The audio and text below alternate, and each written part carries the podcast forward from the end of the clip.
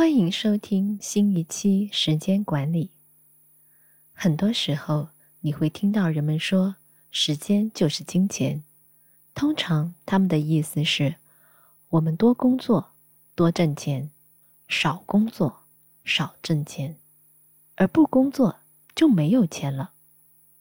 今天，我想解释一下为什么时间不是金钱，以及为什么它是我们拥有的。最珍贵的东西，在上一节的课程中，我已经设法解决了拖延的问题。推迟我们不喜欢做的任务，只是最后发现，花在逃避问题上的时间，给了我们一种不好的感觉，并且破坏了我们在这些时刻的乐趣。话虽这么说，但是几乎每个人都会时不时的拖延。并且没有必要过多的抨击自己的拖延，但是有时候不能明智合理的利用时间，而是找借口拖延，已经成为我们和身边人的困扰。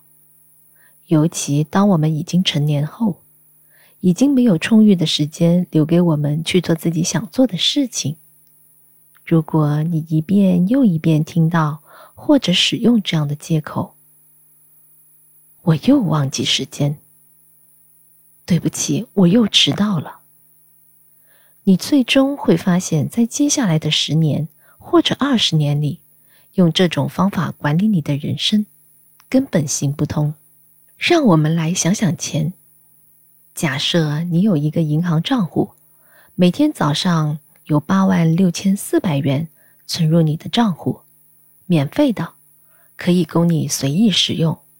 但问题是，隔夜账户不会有一分存款，你一分钱也存不下来，而且当天结束时，所有未使用的资金都会被清零。你将怎么做呢？毫无疑问，你会尽可能用好这一笔钱，你会外出把它花在你喜欢的任何东西上，外出品尝美味的饭菜。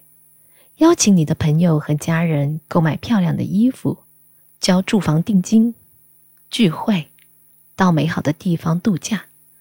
你会把钱花在你想要的和需要的东西上，好吧？你有这样一个银行，但是你的账户里面宝贵的东西不是钱，而是时间。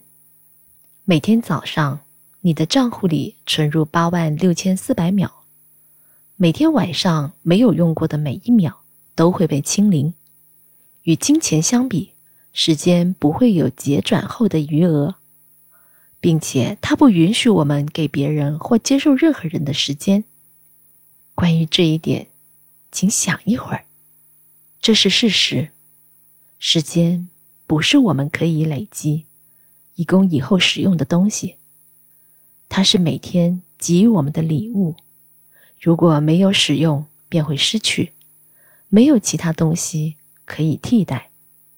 这是我们拥有的最珍贵的东西，珍贵程度远远超过金钱。那么，你会如何处理每天的余额？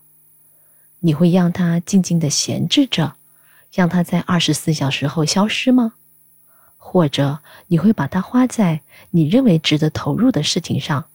创建未来，照顾你的健康，追逐满足以及和睦。我们可以清楚的看到，选择投入每日余额的人与不投入的人之间的差异。有些人似乎能够在一天内完成上百件事情，同时找时间培养他们的关系，而另一些人却想找借口闲荡，挥霍时间，由几天变成几周。几周变成几个月，几个月变成几年，所以让我们快速概述一下你可以做的事情，从而更明智的利用好时间。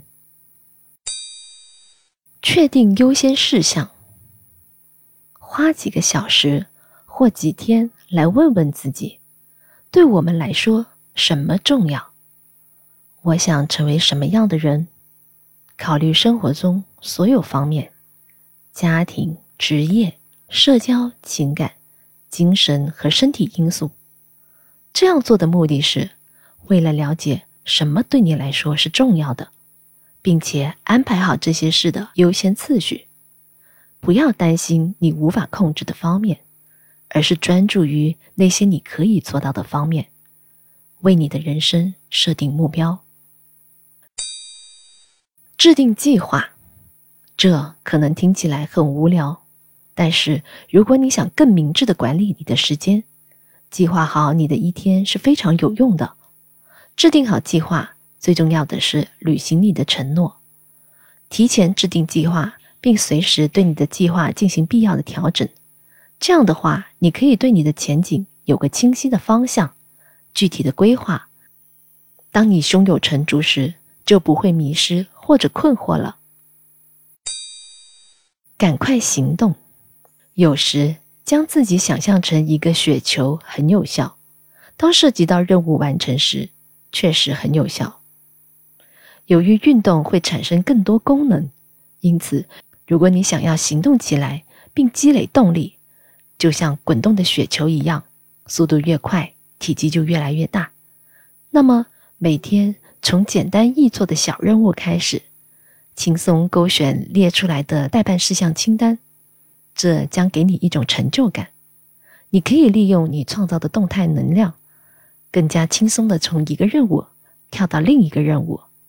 对于大型项目，在开始前可以将它们分解成小项目，这样你就可以在近期内看到小项目完工，积极性不会受到打击。考虑到分心，无论你做什么。分心肯定会随之出现，这就是世界的运作方式。对于能够预测到的一些干扰，考虑好最佳处理方式，而不是寄希望于他们不会出现。这些干扰可能会是干扰你工作的人，或者会扰乱你计划的事件。常常问自己：现在这件事有多重要？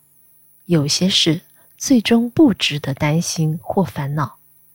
请确保不要因为这些事情而分心。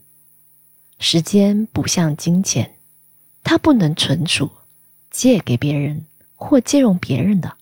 对于我们最宝贵的资源，我们所能做的就是把每天交给我们的时间好好利用。你自己的账户里有宝贵的时间，具体取决于你如何利用它。请明智的利用好时间吧。下次见。